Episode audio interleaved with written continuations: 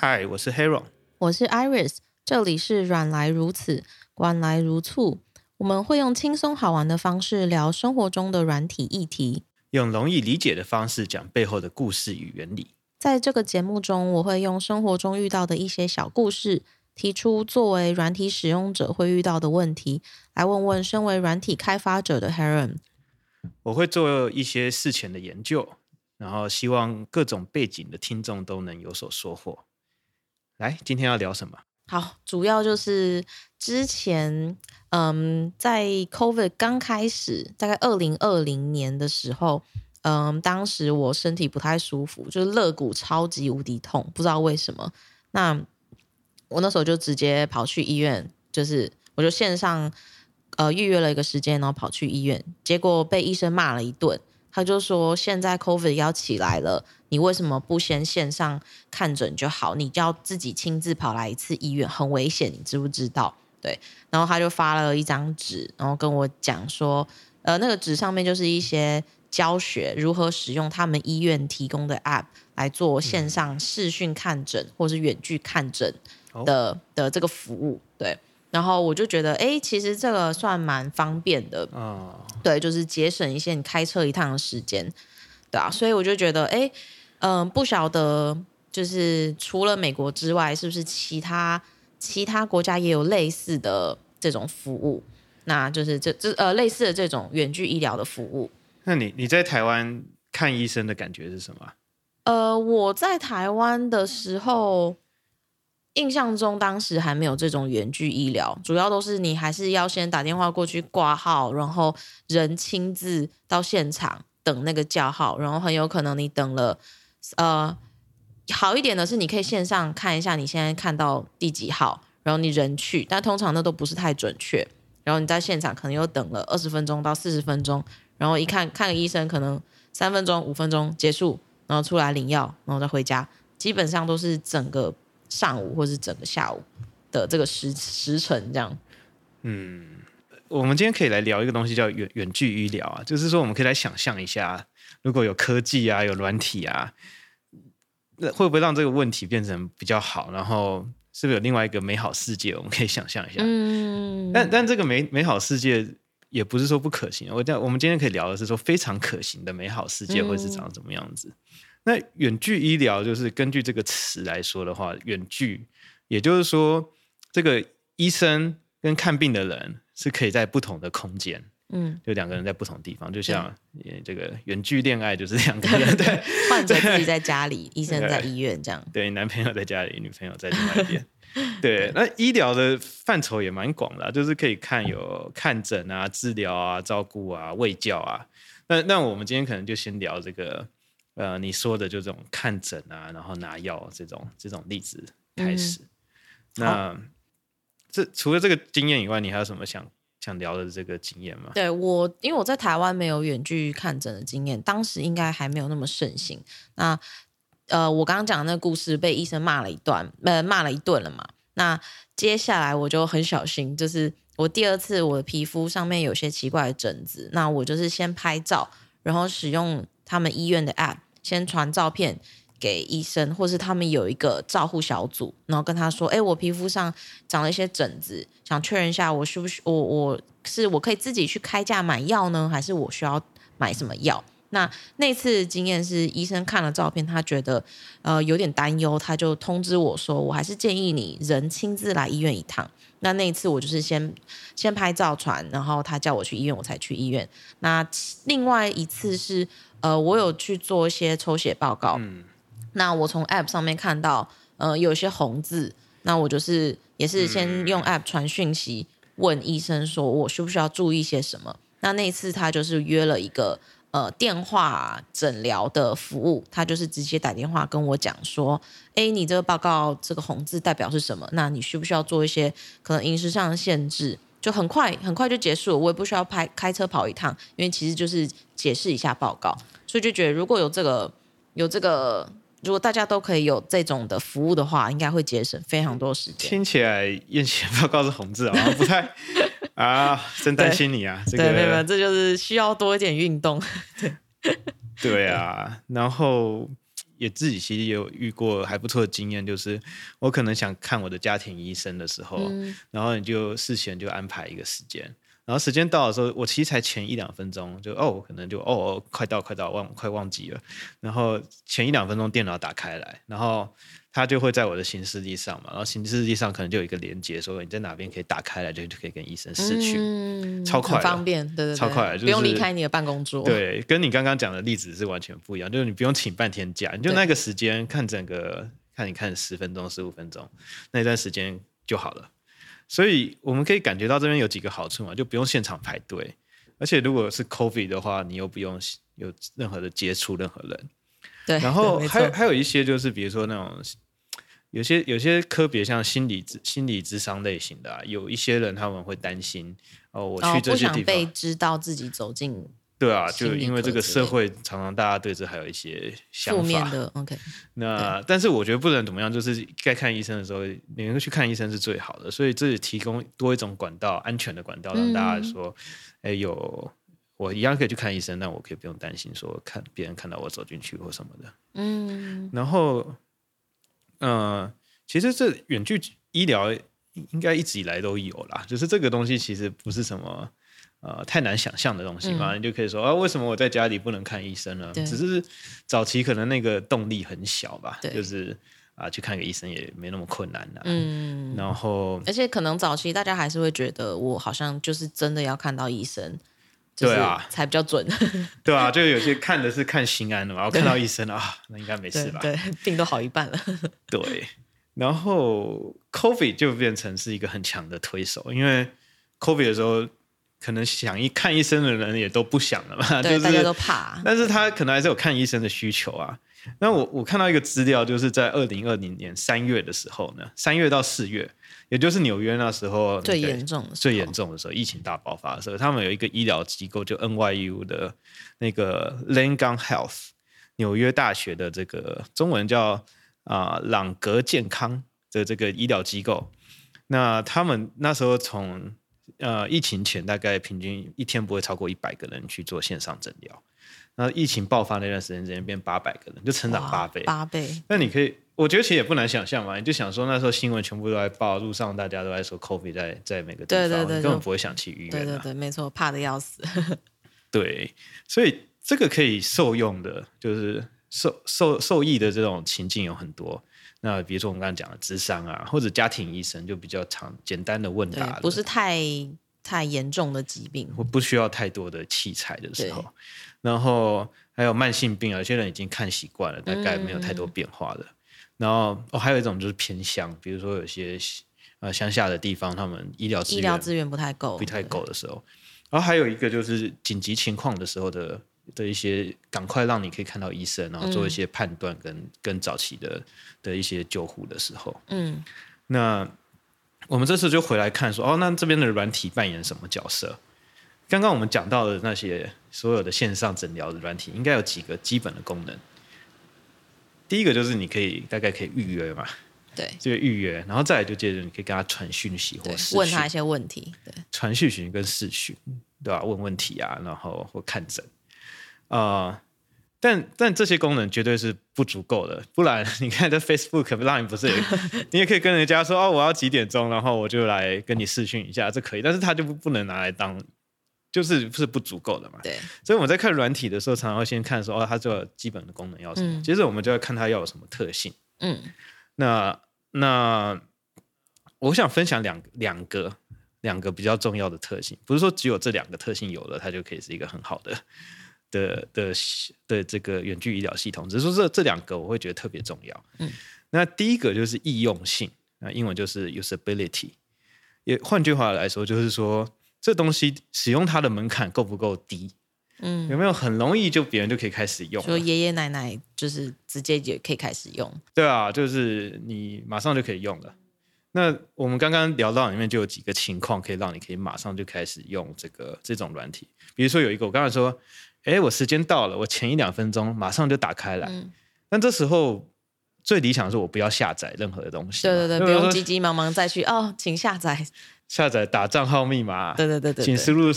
一大堆还要去找的资料。对。那就那就很辛苦，所以不用下载，这个可以是一个很棒的功能。就简单来说，就是可不可以用网页就可以开始试训。嗯，然后更理想的是，它可以用一些原本大部分人就有的一些东西的平台去做，比如说你可以用 Line，就确实有人用 Line。就比如说商周里面就提到一个叫皮质科技呢，他就用 Line 去接收相片，然后来判断说这个痘痘啊或者痣啊是否有这个恶性病变的可能。然后他说有五万个人在用、嗯、哦，啊，因为每个人都有 Line 嘛，你对对，应该说台湾人几乎每个人都有 Line，所以这也让我想到哈，如果说 Uber Uber 它可不可以也做一个像什么电话的平台？它可以做一个电话客服帮忙接单，啊、这样阿公阿妈他们也可以。叫 Uber，还不用下下载 App 这样，嗯、对吧？或者你可以想象实名制也是因为它用简讯，每个人手机都有这功能，所以也就可以很普及嘛。确实，确实，不用下载，这是一点。然后另外一个就是说，你要使用的门槛要低的话，它最好跟其他系统也整合的很好，你才不用在那边自己搞来搞去弄很久。对，那其他系统就包含说付款的系统，嗯，就比如说啊。呃我看到上周上面写一个叫一指付，它是在二零一七年创的，然后它的功能就是说，啊、呃，你只要输入身份证字号、出生年月日，就可以远距批价，用信用卡付钱。哦，信用卡付钱这一点真是还蛮不错的。对啊，因为现在很多医院，台湾现在很多医院其实是不接受信用卡付钱的啊。OK，对对对，那对，就是你可以做到很。怎么说啊？就是说不太需要做什么事，然后就可以马上用，这种感觉是很棒的。嗯嗯、然后这家一指付就是说他有一百四十家医院跟他签约，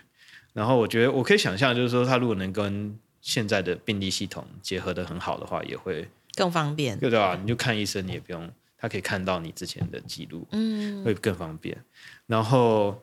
呃，另外一个还有就是说。呃，我们刚才都只是说，我们只是用电脑荧幕在看医生嘛，或什么手机荧幕在看医生。嗯、可是也有可能就是说，它可以跟你其他跟你健康，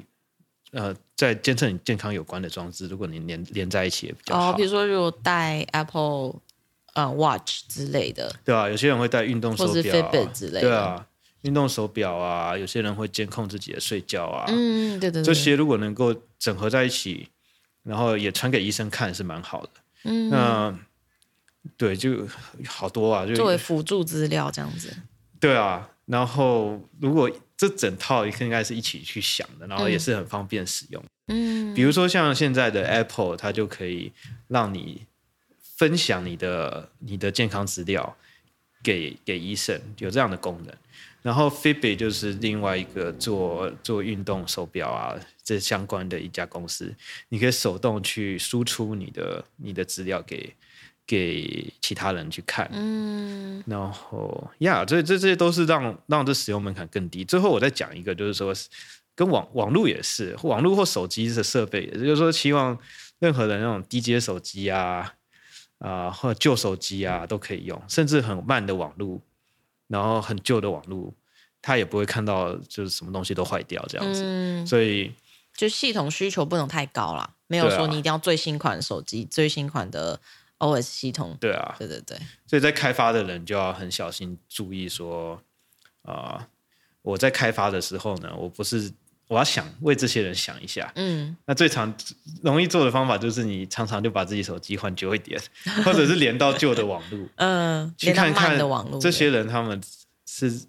是在感受感受什么样的世界，嗯，然后确定他们也是被照顾好的这样子，嗯，嗯，对，所以所以我们刚刚讲的第一个特性就是要好用啊，简单容易使用，门槛低，然后第二个特性。就是我觉得很重要的，也就是要安全跟要保护隐私。对，因为我刚刚你在讲就是易用性的时候，我也是一直想到隐私这一块。就是呃，比如说付款啊，你要储存这些呃身份证或是生生日资讯，然后还有病历系统，你要 share 给谁？然后或者是我存在手机手表内的这些东西，我怎么样分享出去？那我怎么确保就是他没有把我的资料？乱拿去使用，或者是、呃、嗯，台湾的健保卡什么资料可能是台呃是政府机构在储存，那我现在是全部就是分享给这些医疗机构，就是大家这样分享来分享去，会不会有什么问题？而且你也不会想要有一天突然你的资料被不该知道的人知道。对，没错，没错，没错。就什么上新闻，他说哦，医疗资料全部都公开了。对对对对对，什么他他半年前去过什么医院 啊？谁在看什么病都，对大家都可以。对，这对我觉得这很很很隐私的东西啦。所以，所以如果我们在这要做一个软体，就是要真的很照顾好这个东西。然后，呃，我我我今天可以分享比较多是美国的情况。那台湾也有台湾的情况，然后我查资料的时候资料比较少一点，但我觉得我们可以去看美国他们怎么做，因为我自己觉得他的方式还蛮完整的，然后然后是是可以从中学习到很多东西。嗯、美国他们有一个一个东西叫这个 HIPAA compliant，HIPAA 是什么呢？HIPAA 中文叫做健康保险隐私与责任法案。简单来说，它有一个一个法案说，呃。它内文就说，所有这种医疗单位啊，或者是相关的生意合伙人哦，都要去遵守我这个法案。这生意合伙人在这边讲的就是说，哦，这些做做远距医疗软体的人也算，就是、哦，就是整个这个产业里面的人。对，OK，就是说，哦，不是只有医疗系统哦。呃，医疗机构的人，嗯，那个你在这边帮忙做软体的人，你们也要遵守我这个规定。哦，OK，很全面性的这种。对，那他的他这个法规到底的目的就是说，我想要保护这个呃电子的这些医疗医疗资讯，嗯，就是你关于你的健康的资讯啊这些的。OK，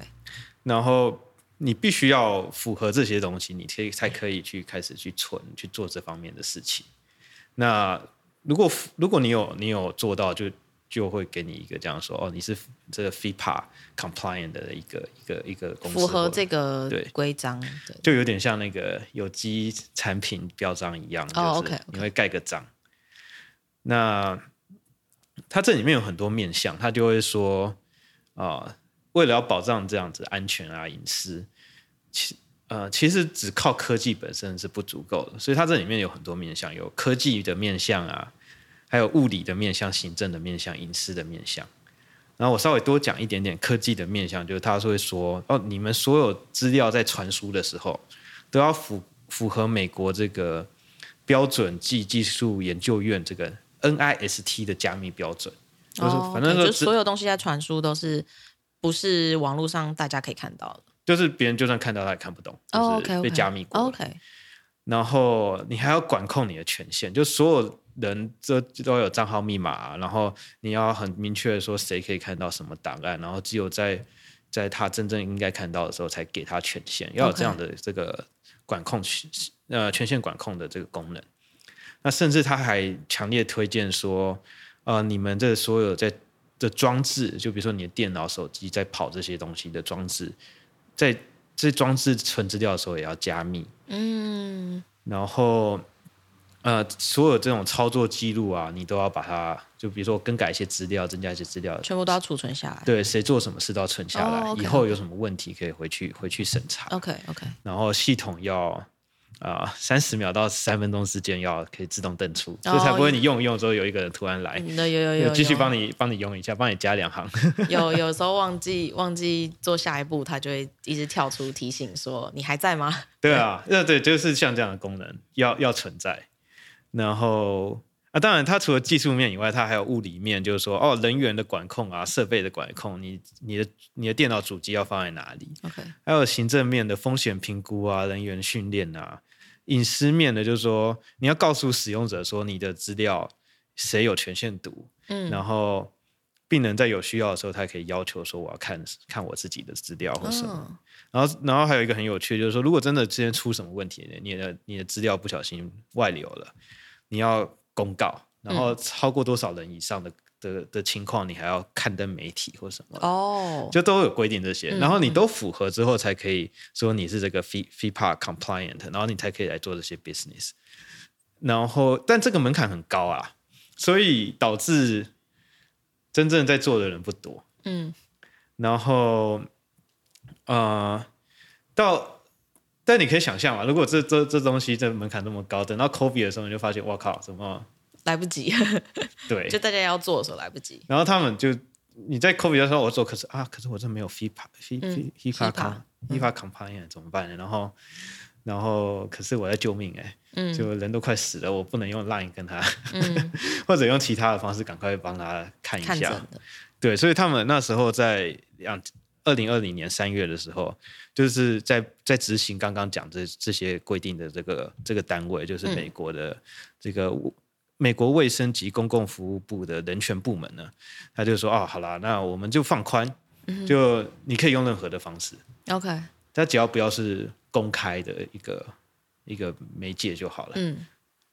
也就是说你可以用 Line 啊、Messenger 啊，你可以用什么都可以，但是。你不可以用直播，OK？你不可以放在 TikTok 上说我要看诊的，这样这是不 OK 的，Make sense？对，然后对，所以这就是第二个特性，就是说你要保障隐隐私跟安全，但是像它这样的有一个安全标章的这种感觉的的一种认证，然后是政府去担保的，嗯，我觉得就蛮好的，就是说哦，这个是符合标准的，那我们就用它。所以，然后又好用，又又整合的很好，这样我觉得有这样的软体性质在在这里面很重要啦。同意，同意。好，那有哪些比较大的厂商或是呃玩家在做这一块吗？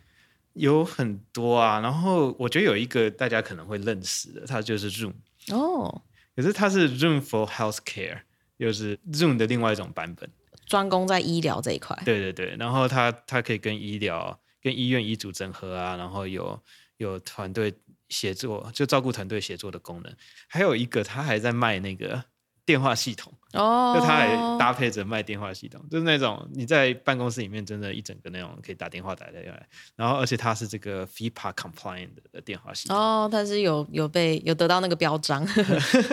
很很安全，而且有趣的就是回到回溯到上一集，它还可以让你自己设定你的来电显示电话号码，打给病人的时候。哦对啊，你知道为什么要这样做吗？我这边想到的是，它可以设定成医院打的，那病人可能比较不会觉得这是诈骗电话。对，然后他也不想要病人直接打回来给他。哦、对对对对，不然 每天都随时被病人一直叫。对对对对，uncle。对啊，对。那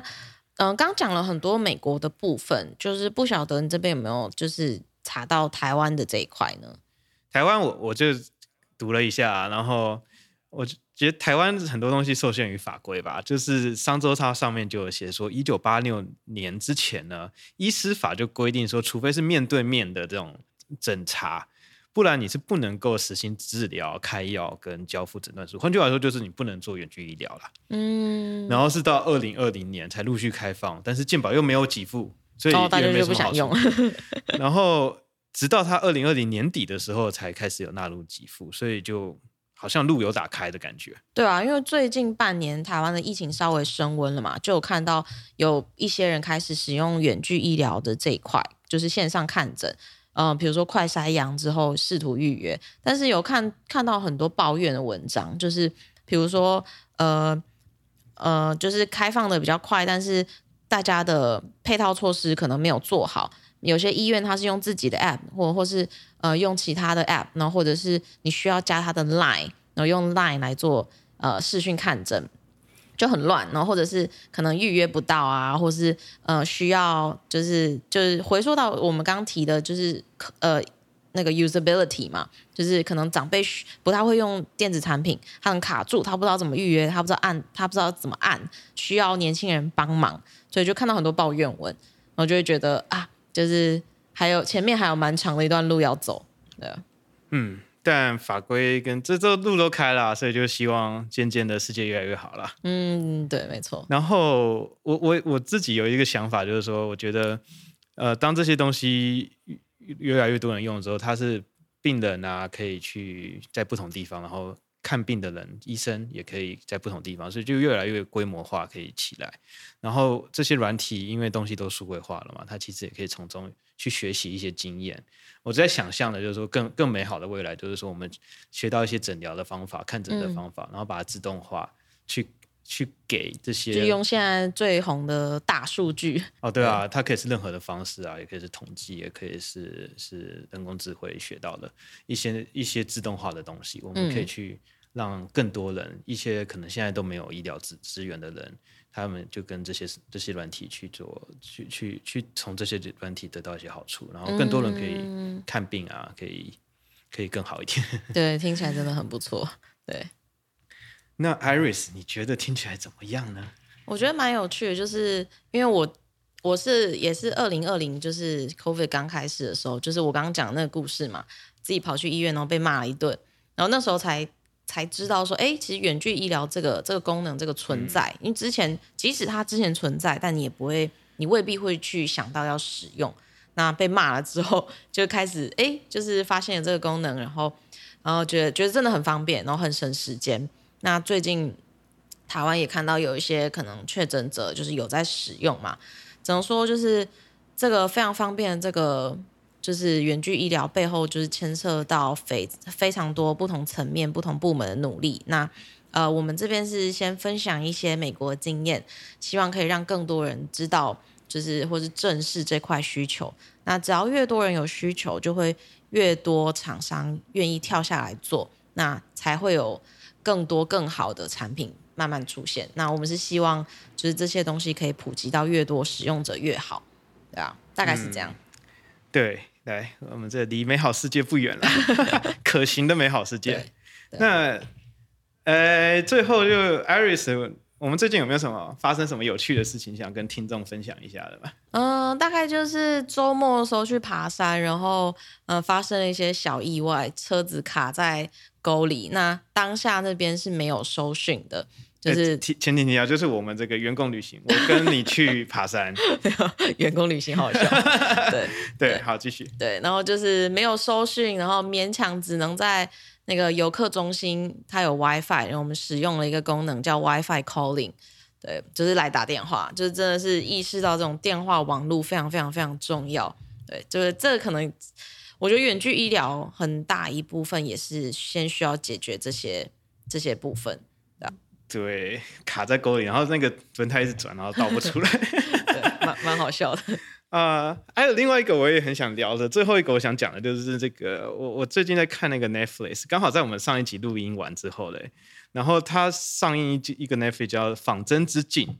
然后他就在讲那个电话诈骗，而且是一个人他是累犯，然后坐了两年牢还继续累犯，然后他们在那种。网络游戏圈里面很喜欢，就是说啊，我恶搞你，然后我就派那个特种部队冲进去到你家，哇哦，然后最后还闹出人命，然后家长就会觉得哇，为什么？家属就觉得为什么？为什么这情况可以在这边这么久，然后很都没有解决？我我很推，大家可以去看一下，配着上一集听，找机会来看看。对啊，好啊，太好了。那 Iris，如果观众想要给我们建议，告诉我们他想听的主题，他应该要怎么做？就是到 South Dash Aware 打 WTF，就是 What the fuck 的那个 WTF 就可以了。或者是如果有实际认识，等一下，等一下，是 Where is the food？对，或是实际有认识我们的话，我们也欢迎，就是各用私讯之类的提供一些 feedback 给我们，就是任何正面的、负面的，我们都非常欢迎。那就先这样喽，下次见，拜拜，拜拜。